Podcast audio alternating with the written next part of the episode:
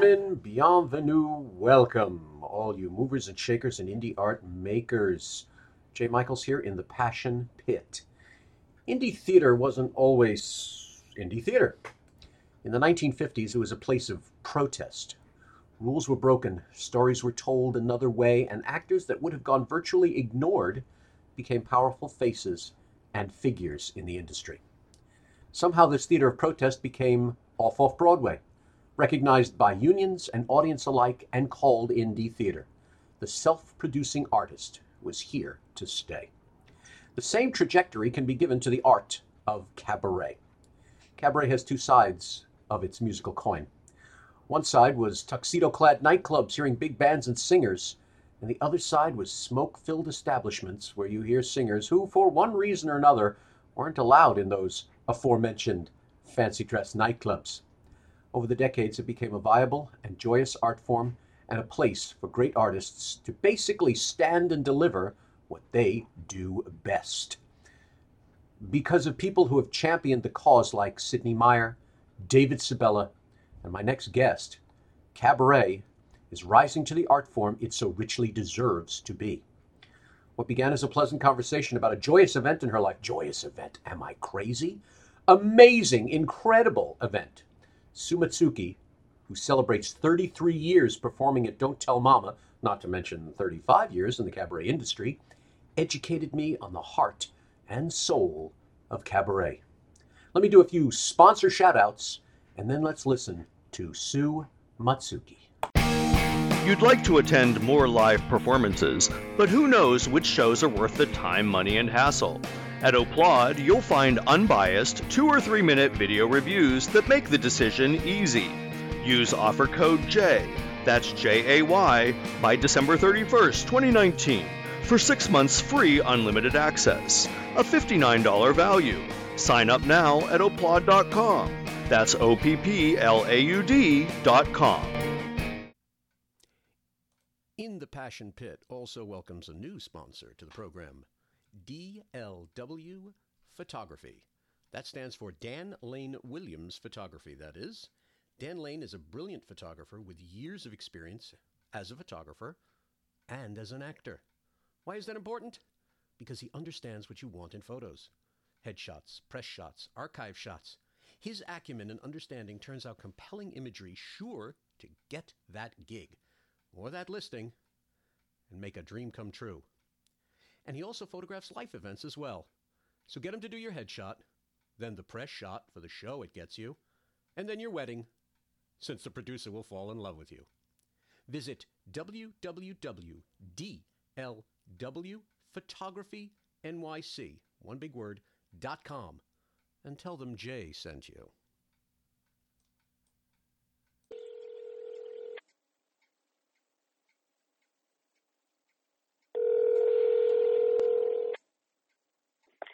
Hello. Is this the legendary Sue Matsuki? This is Sue Matsuki. How are you? this is Jay Michaels. If I'm on the line, you're on the air.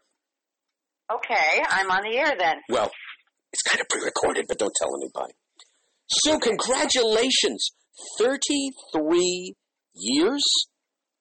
33 years at Don't Tell Mama, but it's been 35 years this year in terms of um, actual singing because I started at the Village Gate like two years prior to that.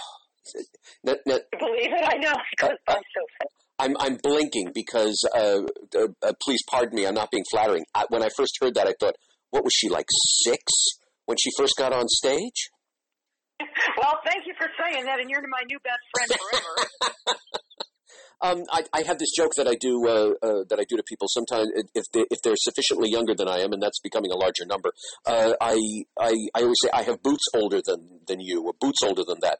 Thirty three years. Okay, well you beat me. I don't have boots older than than you have been at Don't Tell Mamas. This is an amazing journey you've had. Uh, I used to. Say I have bras older than you, but then I thought people would think, well, you really should buy some new bras. yeah, so. yeah, exactly. Thank you. So tell our listeners all about Sue Matsuki and, and this great journey of yours. Well, the journey's been amazing, and I actually really you know, you don't really think about how long. I know that I've been with Gregory for 25 years, my musical director, which is also a celebration. As of this November, he and I are together 25 years. So wow. another layer of this celebration this year.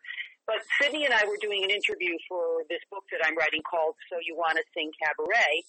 And in the interview, I said to Sidney, so why do you still do the Sidney speech to every single person who comes through the door to work at Mama's? And he went into his explanation, which is fabulous and in the book, but ultimately he said, because I don't know that signing that contract is for just three shows or six shows or 30 years. And it struck me in that moment. I'm like, well, I certainly have been singing at Mama's for about 30 years. So of course I went home and being the hoarder that I am, I kept everything and I found a flyer, and my first show was September 16th, um, 1986, um, and it was 33 years, and I was like, holy smoke! So what Sidney said is true, and meant that he and I had this relationship for 33 years, which was miraculous and wonderful because anyone who knows Sidney Myers falls in love with him instantly. And so that was my relationship with Mamas. Um, and so I just threw the show together really quickly. I had had this idea of putting um, all my opening numbers, or many of my opening numbers, into a show called How's That for Openers. And then I thought, well, how am I going to take that concept and morph it into 33 years and pocket that kind of energy into the show? Huh. And it wasn't actually that difficult because I just went back to the stories that were the most popular over the 33 years, many of which were about my travels and my husband forcing me to do all these things. Um, you know, wild adventure things and stuff like that. So it just kind of fell into place. So while the show is with opening numbers, it's not about the opening numbers. It's really a story of the past 33 years at Mama's and singing and funny stories and such. Wow, that's great. Uh, now you just said your your husband forced you into doing these wild adventures. Yeah. Uh, uh, uh, you want to you want to share some uh, that that's that's not a line that you just put a period at the end of. That's that's. Well, in the, in the show, um, there is an explanation for that, but I will share a little bit um, to maybe entice some of your listeners. Indeed. out, but you know, we were both travel agents for Japan Travel Bureau, which is where I met him, hence my last name, Japanese last name, Matsuki. Uh-huh. And um, with that, we traveled a lot. You know, we traveled all over the world, and um, really fell in love with travel, but suffice it to say that I honeymooned in the Amazon jungle, and that's a whole other show and a whole other book. and I say that when I met my husband, I should have known because when he walks into the room, the theme to the Raiders of the Lost Ark starts to play. Of course. Like, okay, what about this man is not going to cause me to challenge myself and be a lifetime of adventure? And it has been. But, you know, we've been to places people don't even know exist. Um, and I literally followed them to the ends of the earth when we went to Barrow, which is the northernmost tip of the continent, Barrow, Alaska. Right. And we went to Patagonia, which is the southernmost tip of South America. so we've been to all these wonderful places, and um, I think that that might be a future show. I'm going to do something called passports and just kind of take people on these different adventures to places that you know nobody has seen. So that's incorporated in a section of the show. Um, all all actually part of this 33 year journey of you know singing adventures and um, material. He's given me a lot of material over the years. oh my gosh, yeah. Now, now, now you have this adventurous uh, uh, non cabaret life. Uh, what what has led you to stay in cabaret for 35 years? What What's the allure? What's what's the adventure oh, in cabaret? Face it, Jay. You know, we all make so much money in this business. oh yeah. money. Um, yeah, she says with tongue in cheek. Um, Listening with tongue in know, cheek. I, yes. I, when I classes and I say to people, and I do the budget part of it, which is very depressing because when you try to create a budget, we all know what it is. Anyone who sings in cabaret knows what it is, and that it really should be viewed as an expensive hobby. But when I ask anyone from the highest level person I know to someone just starting out, why this journey? Why do you want to sing? Most often it's some form of because I have to. I uh-huh. don't feel fulfilled. I part of me is missing when I don't sing. And over these 33 years, I have taken hiatuses. Believe me, I've gotten fed up with you know, never with the community. The community is surprisingly wonderfully supportive. It's more about the business part of it because I'm a businesswoman. I worked as a personal assistant for a billionaire for 23 years. Hmm. So I have this sense of business that really angers me sometimes when I think about the business of cabaret. Right. And really, ultimately, what is the payoff to get asked to do the cabaret convention, to get booked out of town? I mean, there's very little in by way of rewards except your personal bar rewards and your work ethic rewards. A long time ago, I got rid of what I call the green-eyed monster in terms of coveting other people's journeys. You know, Julie Reyburn's one of my best friends. She's one of the best singers in the city. And I coveted her voice, I coveted her arc, I coveted everything, but it wasn't that Julie shouldn't have that. It was that I need to raise my own personal bar up to strive to have that similar journey and arc, you know, and this was back 10, 15 years ago when, when she was the it girl, and I guarantee you she's going to be the it girl again because her new show's incredible. But because I love talent, and I love these people that I've met along this journey, I have to put my singer side away when I review. I have to put my writer side away when I go to a show sometimes and just enjoy the show as a human being enjoying another person's talent. So getting rid of the green-eyed monster in terms of coveting other people's talent had kind of freed me up to just look at every time I personally stood on stage. The next time I stand on stage, my bar is going up a couple notches. And then thereafter, the next time I stand on stage again, my personal bar is going up a couple notches, but not in relation to anyone else, just in relation to where I was the last time I stepped on stage. It has freed me up so much, and many people who have watched me sing for 30 years, Sidney Meyer included, has said that something clicked in me a couple years ago in terms of my voice being better, my performance being better, everything being better. And I really think, Jay, it was allowing myself just to release any kind of competition in singing and just sing for the joy of it because I have to, because it goes back to your first question, goes back to why I sing But, you know, part of me isn't the same. Part of me isn't whole when I'm not performing and singing. So there you go, full circle. I have I've uh, had that that own my own dark night of the soul, as I'm sure every performer anywhere, whether it's Shakespeare or, or musical theater, uh, that have, has thought the same thing. And and it's really Mhm. brilliant. What you said is really brilliant. It it has to come down to your own personal joy. The only person you're competing with is yourself in making yourself better.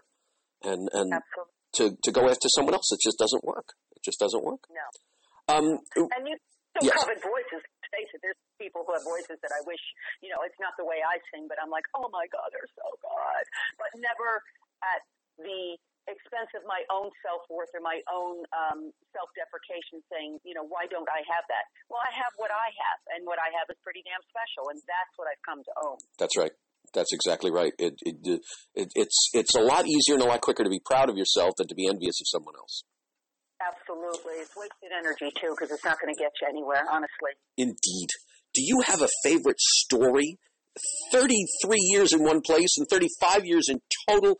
Uh, just the fact you're at the Village Gate, that's that's a, a, a great entrance. Do you have a particular story or two that you always tell about that moment, whether it's hilarious, heartbreaking, or, or just uh, crazy that has happened to you in cabaret? Oh, there's so many after all these years. Yeah, I think getting my first authentic standing ovation when it wasn't, you know, oh, I'm going to do an encore now. I think I think that was pretty special. That was down in the theater in Florida. I did a show called The Gals Who Make Me Want to Sing, and it was, you know, an older audience, and the theater didn't know me from Adam, but I think the gals that I were I was presenting, Ella, I think it was Ella, Peggy, and Rosemary Clooney. And I Oh. think that that brought this. Are you still there? Yeah, I'm here. Oh, I think that that's what brought this demographic in was the you know never underestimate of a show concept or name. Um, I have a call coming in. Sorry for the buzzing, but That's I'm okay. ignoring it for me. Um, so you know, I think that the show sold itself by nature of what the show was, and this audience. You know, here I am, a New York singer that they don't know, and when they started to get up, I was like a whole theater of 800 people. It was really special. And then that's when I kind of decided never to do the fake encore. And I don't judge it. I don't judge it at all, even as a reviewer. If you're going to do it, I want you to own it. I want you to get up there. I want you to bow, get off stage, come back up, take your encore. But these people who say it's a cabaret rule, it's a cabaret law, blah, blah, blah, blah, blah, it's not. You know, and when you get your first authentic standing ovation and you realize they really do want you back for more. So Gregory and I always have an encore prepared. And I do my 11 o'clock number, and then I do my last two numbers that are thank yous to the audience usually. Sure. And if after that last number they're clamoring or it's appropriate or the show isn't running late or for whatever other reason and I get back up and they're on their feet, I will have something to pull out. Gregory and I have been working for 25 years. I can just lean over and say, hey, here's to life and we'll do it, you know. So I don't really do the plan thing um, because that is one of the moments in my career that I'll never forget that meant the world to me and made me realize um, I have to work harder to get them up on their feet. Now, in cabaret, there's very few um, standing ovations because you can't physically stand up. yeah, I was going to say, knock over your drink. Yes. Know, um, I have had one. I did have one for this first night of the show. Um, uh, people were standing up where they could. So that was pretty awesome. And I have been noticing that when the work is exceptional, not just mine, anyone's work has been exceptional, that people are standing up. And, you know, friends and family shows where people don't know not to stand up, they do. Right. So that's a new thing that's happening. Um, in terms of funny stories, I mean, there was a guy that was literally drunk off his butt, came into my show, came in from the piano bar, and was up front, and he, in the middle of the show, screamed out, "Sing Melancholy Baby!" I swear oh, to God. No. I thought that's like a myth. Oh my goodness. So he was smart enough to know that that's like a running joke, or if he really wanted that song, you know. So I, he was starting to be disruptive, and I leaned down to him, and off mic, I said to him, I said, "Look, dude, you're you're clearly not having a good time. Let me pick up your drink I've got a responsibility to this whole audience. I have to I have to do a show for them. Let me pick up your drinks and why don't you just sneak out in between these two songs and you know thank you for coming and I appreciate that you were here. And of course he didn't know what to do, so he got up and he left. Uh-huh. And and the audience started clapping as soon as the door shut. Um, you know, because he was disrupted, and I feel like it's my job to keep that room flowing and going. It's the only time I've had anything like that happen, but I was proud of me. But a lot of my singing friends said, you know, only you could get away with that because a lot of people would have ended up in disaster with something like that, with someone staying and screaming and whatever. But, you know, to treat something like that with kindness and not flat him out and try to let him get out of the room with dignity ultimately saved my audience. And it was a little blip. And I felt like during the song where he was acting out, I think that people were getting nervous for me and how was I going to handle this, which meant they were not focused on the show, sure. and I wasn't doing my job, you know. So that was an interesting thing. And, you know, of course, we've all had things where we've said things on stage that made us cringe afterwards, saying, oh my God, why did I say that? But all of them were lessons. My Japanese mother in law was in the house one time, and yes. I just went off on, you know, all the things that she did that were trying to be helpful but ultimately weren't because she was living with us at the time. Like she tried to do laundry and she stuck a red sock in with the whites and, you know, she tried to make coffee and forgot to put the pot underneath the thing and I woke up with coffee all over the counter as if I didn't know who did it because my husband was still sleeping. So, you know, I had to be one person and just things like that. But I'm telling it like, and my mother-in-law, la, la, la, la, la, la. So my husband's leaning over, you know, interpreting whatever he was interpreting to her. I'm sure it was fabulous and kind. And then I said, I can say all this to you because she doesn't speak English. And someone in the booth, I forgot, I think it may have been Lennie Watts or Sean Moniker said something along the lines of, you better hope she doesn't speak English. and I was like, oopsie, yeah, I better. you know? So there have been just so many different funny, wonderful things that have happened in all these years that I've been doing this. And, uh, yeah, I should write a book just on that someday because I'm sure we all have stories of things we're like, oh, geez, I hope I never relive that again. Oh, yeah. And I hope we relive that again, you know. Uh, that's very funny. That I could I could almost see this like a sitcom. You're saying this on stage, and your husband is leaning in. You're saying something about the coffee, and he leans in and says, "She says you're a wonderful person." Yeah, she made you, you made the best coffee or whatever he was saying. I, it really was like a sitcom. And my boss was there one time, and I jokingly said, "Yeah, uh, you know those flyers on your table because I'm a firm believer in corporate theft."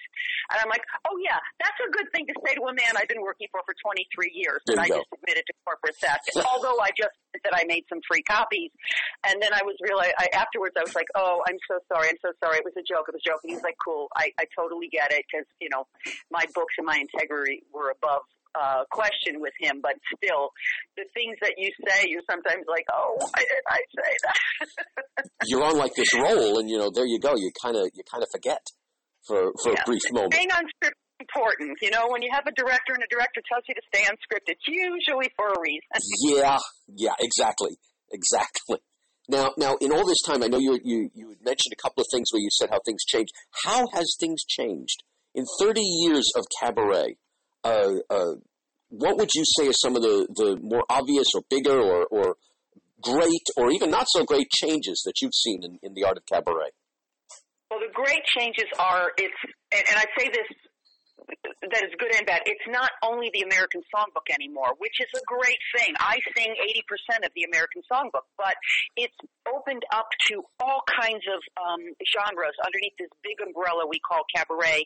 And cabaret has always been a big umbrella, but it's really has expanded over the past 10 years, I think. It's so much more than just you know, some middle-aged housewife in a sparkly dress getting up and singing um, American songbooks.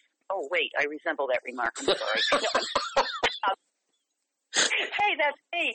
Um, but you know, the youngins that are coming up, the people that KT Sullivan and the Mabel Mercer Foundation have been nurturing, and MAC, uh, Manhattan Association of Cabarets, have been nurturing with doing outreach pro- programs to young people to introduce the American Songbook to them, but not make it mandatory that that's what cabaret is. They're singing their own stuff. Many of them are singing the songbook, but they're singing their own stuff. They're singing theater pieces, and they're being um, introduced to cabaret, and that's what will keep cabaret alive and kicking. But in the book that David Sabella and I are writing, um, we do this chapter on the future of cabaret. And honestly, it's just, it's not just the youngins coming up and doing this and learning what cabaret is. It's the millennial. It's the, you know, 55 year old, you know, choir director that becomes a smash hit because she realizes she can sing jazz. Hello, Josephine Sanchez. And it's the octogenarian like, you know, Ira, Ira and um, Sally Darling who are, after many, many years, coming back to sing with more history and more stories to tell. So it's all these generations that are finding cabaret as a artistic outlet. We don't fit um, the norm of a type for Broadway. Some of us are, you know, there's people who are ingenue looking but have the second banana voice and feel, and there's the reverse is true. People who look like me, um, you know, a big exotic girl and have an ingenue voice, which I don't, but have an ingenue voice and will never be cast as an ingenue. Well, in cabaret, it doesn't matter. You know, what about all those guys that play the sinister roles and they do a cabaret show and it's all beautiful love songs? So you, and Sidney Meyer said this and David Sabella said this in the book, you, this is the only genre where you cast yourself as the leading lady or man in whatever this mini drama production is that you're creating. You have complete artistic license. So these are all the incredible positive things that I see in the future of this genre. However, the negative part is that all the press, all the major press is gone. We used to, you remember this, Jay, we Oh, used to have a list, Daily News, the calendar that Wayman Wong did. Oh, You know, when they let, when they let the New York Times uh, guy go there, what's his name, the famous writer that everybody wanted a, a review from, uh, Stephen uh, Hoagland, was that his name? Yes. Oh my gosh, I haven't I haven't thought his name in a while. Yeah, you know, he, get a New York Times review from him was huge. Um, so all these outlets, and it's all because of economics. I mean, again, my businesswoman kicks in. What do we have to offer the New York Times, the Daily News, the Post? Well, we don't buy ads from them because we're, you know, our clubs don't get together and take a section in the newspaper and make it financially worth their while to do these listings. So while we have a lot of places, Nightlife Exchange, Cabaret Hotspots, um, you know, the Bistro Awards, uh, online, cabaret scenes. All these places are great places, and they're doing their darndest to give great reviews, yourself included in your PR uh, push and company. You know, all trying to give cabaret a place to be and exist, and writing reviews for people. But okay, unless we know where to go to read these or to get these listings about what's coming up, no one knows. I mean, what we're trying to do is strive to get outsiders, people who come to town, the um, tourists. Sure. Realize that cabaret is an alternative to theater, a, a cheaper cabaret, a cheaper alternative to theater. You know, where you can go and someone's husband who doesn't want to be stuck two hours in the theater can see a show for you know one hour, and then that's a whole other ball of wax, Jay. In that someone walks into a club that has mom and pop shows sees one of those shows and is like, oh, geez, this is what cabaret is, versus them walking in to see a Julie Reyburn or a Karen Mason or a Sue Matsuki and saying, oh my God, this is what cabaret is. It's a hard sell unless those people walk into one of the better shows and realize, oh my goodness, this is a whole other world I didn't even realize existed here. So how do we reach those people? Those people are reached through um, you know, things like the City Guide or these red bus tours. Now, people always say, well, we should put our postcards with concierges, but yeah, unless you know a concierge that's going to pass out your cards or you, you know, give them 50 bucks to do it, your cards are going to end up in a garbage pail. They're going to yes you and say, yeah, great, sure, I'll hand them out. Unless you pay them or follow up that they're still on their desk, it's not going to work. So and then you have to make triple the postcards that you normally would. So that's that's uh, cash outlay right there No expense that's not really working to your advantage. So right. um, I this is the next wave of how we as an industry, and again, David Sabella and I are trying to change the reference of cabaret community, which we love because that connotates one thing into a cabaret industry. Because unless we find a way to get um, a TV guide type listing someplace, which is what we're trying to do at Cabaret Hotspots, that right. has have a you know one place where you can go and go on the calendar and everybody's listed there. But this is yet another layer. Unless all the clubs share their URL with us, they don't automatically download into calendars. So unlike what Stu Hamstra did years ago by manually inputting every show at every club in the city on any given night, that's not going to happen. So how do we do that? And that's, you know, I'd like to form a committee either through Mac or someplace else that really can look at this as a business and project forward and try to figure out a way to make this more of an industry and get those reviews back in the papers by somehow maybe consolidating four or five clubs who want to pay for a spot and then they get to rotate and put up shows you know, once a month they get a week's worth of. Sh- I don't know. We, there's ways of figuring this out, but it's got to be figured out so that it makes sense financially to everybody. You know, I, I completely agree. Uh, uh, I was very saddened. The New York Times at one point finally announced they will not uh, have listings for any off off Broadway shows. And and my whole stock and trade, whether it's cabaret or theater, is all independent theater, and they're not going right. to list them anymore and right. and I was so saddened. And uh, do you think it comes down to money? Do you think it comes down to the fact that everyone's going to Broadway, but uh, how many people are sitting in that in in the cabaret space or that off off Broadway space for for its limited run?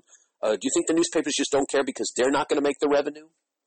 Absolutely. I think that Broadway shows can afford to take out, and these ads are not cheap, Jay. These are like, you know, I, I don't even know. I can't even give you an estimate. But you know, the last time that Mac looked, because Mac did look at this when I was on the board at one point, but to take out an ad, um, even like a little square up in the corner on a Sunday, you know, entertainment section, which would behoove everybody because that's where people look at the entertainment section. Of course, it's like thousands of dollars. So that little teeny square, how you know, Broadway show can certainly afford it, and off Broadway show probably can't. Cabaret certainly can't. Right. But what if we got four clubs that would share that amount and put an ad in on that section and then agree amongst themselves that, you know, if they take it for a month that every club gets one week and let's see if that boosts bodies in, in the shows. But then there's also the economic aspect of these are small rooms. The maximum amount of people, like, let's even just say 60 people at 20 bucks a head. That's $1,200 max that the singer's going to earn in the room. Right. And then the room's going to take 100 bucks for the tech, and the room's going to take two or three or four dollars per person, you know, as the as the additional room charge, staff charge. So now you're looking at you know a maximum amount of anywhere between eight hundred to a thousand dollars that you're going to net. But then you've got your band costs. Uh, it's just impossible for the club themselves unless they're attached with a successful restaurant or you know which some of them are to justify that kind of expense um, unless it's a shared expense. So I I even thought of asking you know several singing friends of mine who are doing longer runs or residencies to consider buying a, a cluster ad where you know we put you know, cabaret is alive and well in New York City, and then do a little ad of those of us who have shared this expense for, um, you know, a month or a year's full of shows. It's, it's, you know, several people are doing residencies now, so it would benefit them to have every Tuesday at seven o'clock, you know, Gretchen Reinhagen, or every, you know, Saturday or Sunday at one o'clock, Richard Skipper celebrates, or something like that. Those Right. kinds of acts that are going up uh, on a monthly basis might be a good way to start to reintroduce cabaret um, with them or their producers maybe taking a spot. You know, I don't really know what the answer is. I have to really examine the figures and stuff like that again as a businesswoman to see what could serve the community best, um, and then make suggestions. You know, uh, bring it to Mac or bring it to I don't know whoever and bring it to the community. See, I, th- and- I think I think you and David Sabella have have the, the writer idea. What you're saying, um, I completely agree with. I am so totally on board with. The the the one thing is, why are why are we going to the other camp? Uh, what you're doing with Cabaret Hotspot, what you're both doing with Cabaret Hotspot, is creating the New York Times of cabaret. Uh, everyone, trying, but it, there's, there's limitations because unless clubs share the URL, um, you know, he and I are writing a book and doing shows and this, that, and, you know, there's only so much one person Oh, can do. And we're not in a place yet where um, we can pay someone uh, to manage that. And down the road, hopefully with membership and whatever, we would be able to. But maybe the answer is that those of us that are writing and get together, you know, Scott Barbarino and someone, Frank Dain from Cabaret Scenes and Roy Sander from, uh, you know, Bistro and sit and brainstorm and see how and how we can all figure this out in a way that we can approach the industry, go maybe go back to the newspapers and say, you know, give us give us a month, give us a month and see what happens. You know, see if we can then generate revenue to then take out a formal ad. You know, even if it's just the calendar that Wayman used to do, that was so helpful. of course, of course, uh, You know, just to have uh, have it at your fingertips. That's that's what uh what all audiences need. Yeah, and and again, non cabaret knowing people need we need a kind of um, press push on what is cabaret and what isn't cabaret. When I worked at Mac, again, when I was on the board um, of Mac, I went to every tenth person standing in the tickets booth line on Broadway, and I said, "What is cabaret?" And I recorded them, and uh, it was the Dirty Men's Club, it was Liza Minnelli, it was the movie.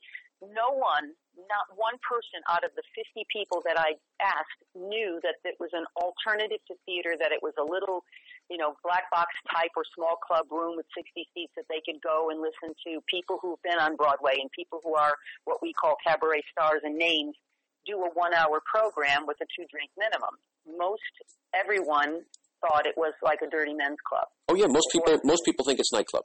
That's that's what people think. Otherwise, they think it's burlesque. The night nightclub when I asked what is a nightclub, they got nightclub. Yep. So maybe the problem is the marketing of what cabaret is. Nightclub connotates, you know, Frank Sinatra, Keely Smith, and Rosemary Clooney singing at Rainbow and Stars and a big room and the band. You know, that's what nightclub brought up to people. Well, it's So it's a little it's, a little closer to cabaret than porn might be. So so I'd be Right, willing to say nightclub if they'd listen. Right. Yeah, so I think cabaret has a bad rap by nature of what the name is, and do we as an industry change the name because cabaret, as we all know it, who love it, understand what it is, but then how do we market what we know it to be in context to it's not really nightclub, it's not really theater, it's something in between and it's really, really special. That's what I think we have to take a look at in terms of future marketing. I I completely agree, and and count me in. Whatever you're doing, needless to say, count me in. I think Good. And you know, this book, um, David and I are doing again, and I, I don't, I don't keep mentioning it to promote it. It's not going to be out until 2002, but it's called So You Want to Sing Cabaret. It's published by Ro, uh, Rowman and Littlefield, and it's part of a 20 book series on So You Want to Sing contemporary music. So you want to sing opera. So you want to sing blues. So we're the last book in this 20 book run of books that are geared towards educators. So this is the first book about cabaret specific that's to this extent. Bob Harrington wrote a fabulous book when he was working with the bistros on the basics of what cabaret is and um, the description of it. But this was many, many years ago. And of course, cabaret umbrella has changed so much. But this is more specific, a book on training someone in Iowa who has a class of music students and they don't know what cabaret is. Well, now they do.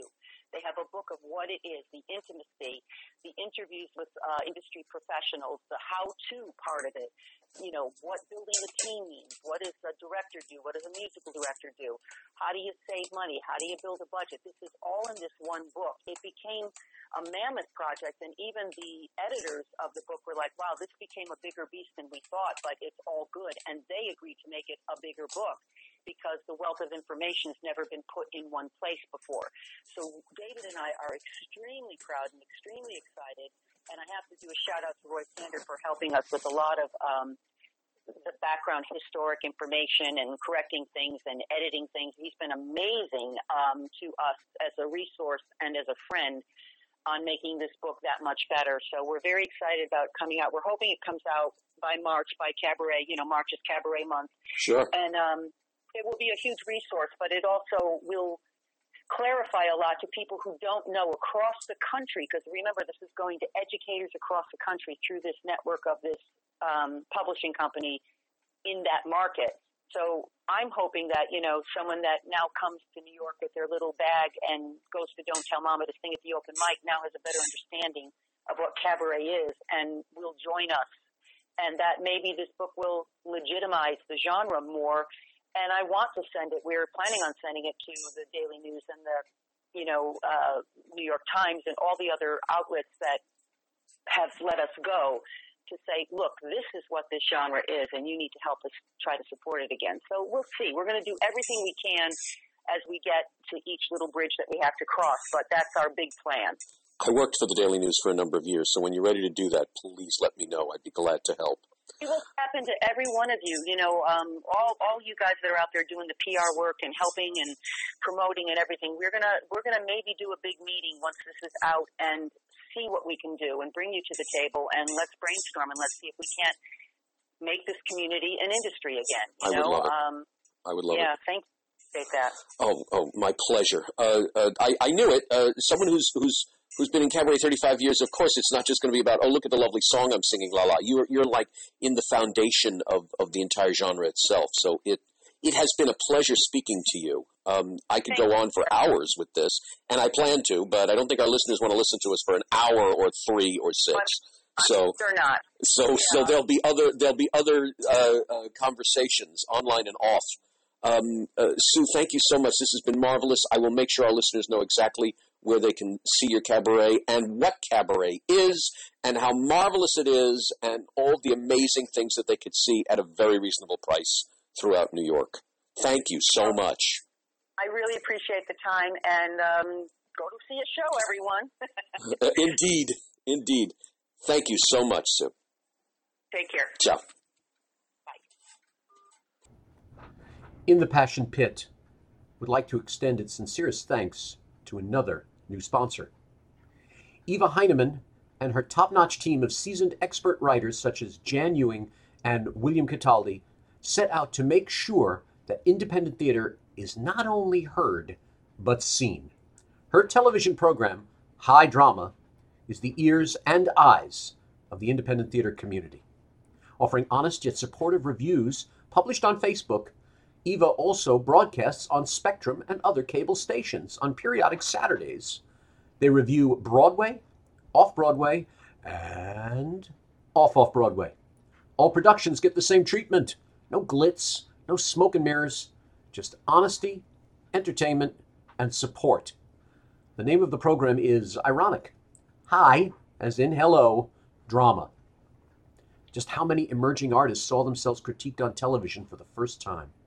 Just how many audience members were introduced, or rather said hi, to drama, to theater, and to the independent self producing artist? Look up High Drama on Facebook and visit them on Manhattan Cable and just say, wait for it, hi. We have a whole bunch of Passion Pit stops coming up, spotlighting some international actors and singers, Lori Ray Waugh's latest and most controversial production, and other holiday gifts under the Passion Pit tree. But our final full broadcast of 2019 will be next week, and it's one that's perfect for the upcoming holiday season. It's a story of joy and of fortitude, and even a bit of miracles. Our holiday show features Sky Walters and how the best medicine for his condition is to get up every day and sing. Let's leave tonight with a ditty dedicated to fortitude, to Sue, to Sky, and to all of us who call ourselves artist. I dare you to not cry at Elaine Stritch singing I'm Still Here. Until then, I'm Jay Michaels.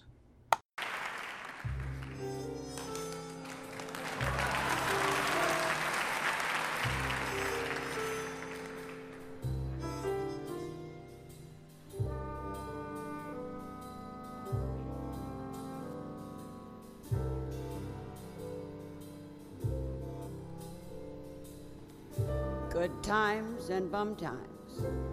I've seen 'em all, and my dear, I'm still here.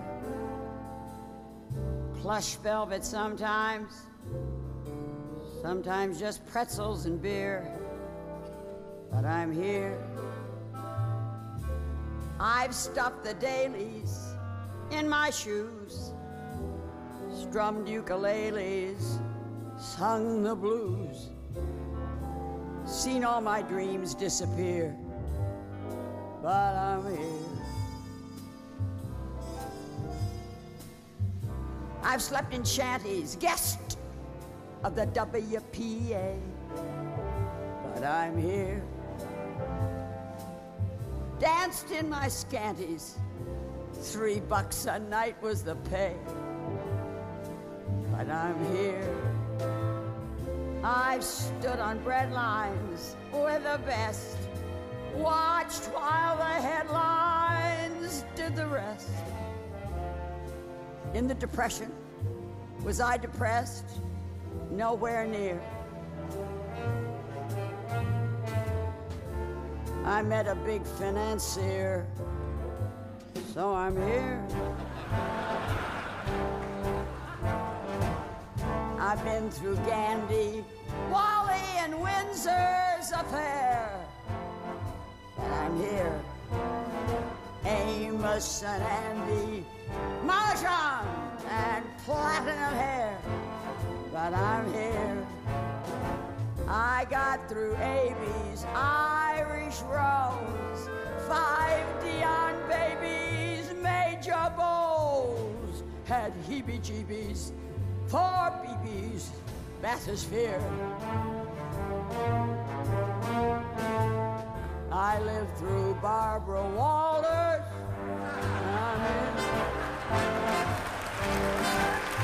I've gotten through Herbert and J. Edgar Hoover. Gee, that was fun and a half. When you've been through Herbert and J. Edgar Hoover, anything else is a laugh.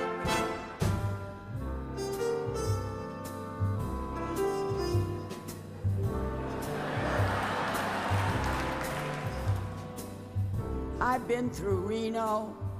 I've been through Beverly Hills. and I'm here. Reefers and vino, rescuers, religion, and pills. But I'm here. Been called a pinko, commie too. Got through it stinko by my pool. I should have gone to an acting school. That seems clear. And still, someone said, she's sincere. So I'm here.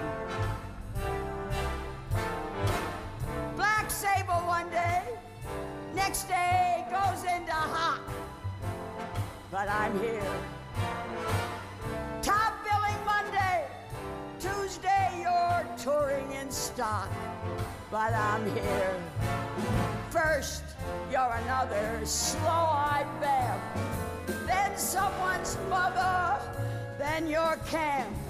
Then you career from career to career.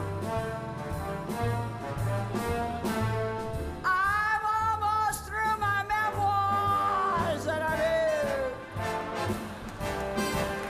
I've hey lady, aren't you this?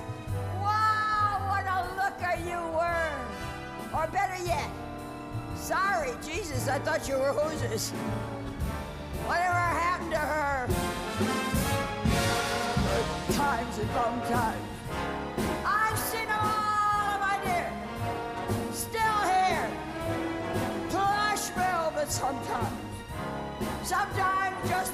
Pretzels and beer. I have run the gamut. A to Z. Three cheers, damn it. Sail me. I got through all of last year.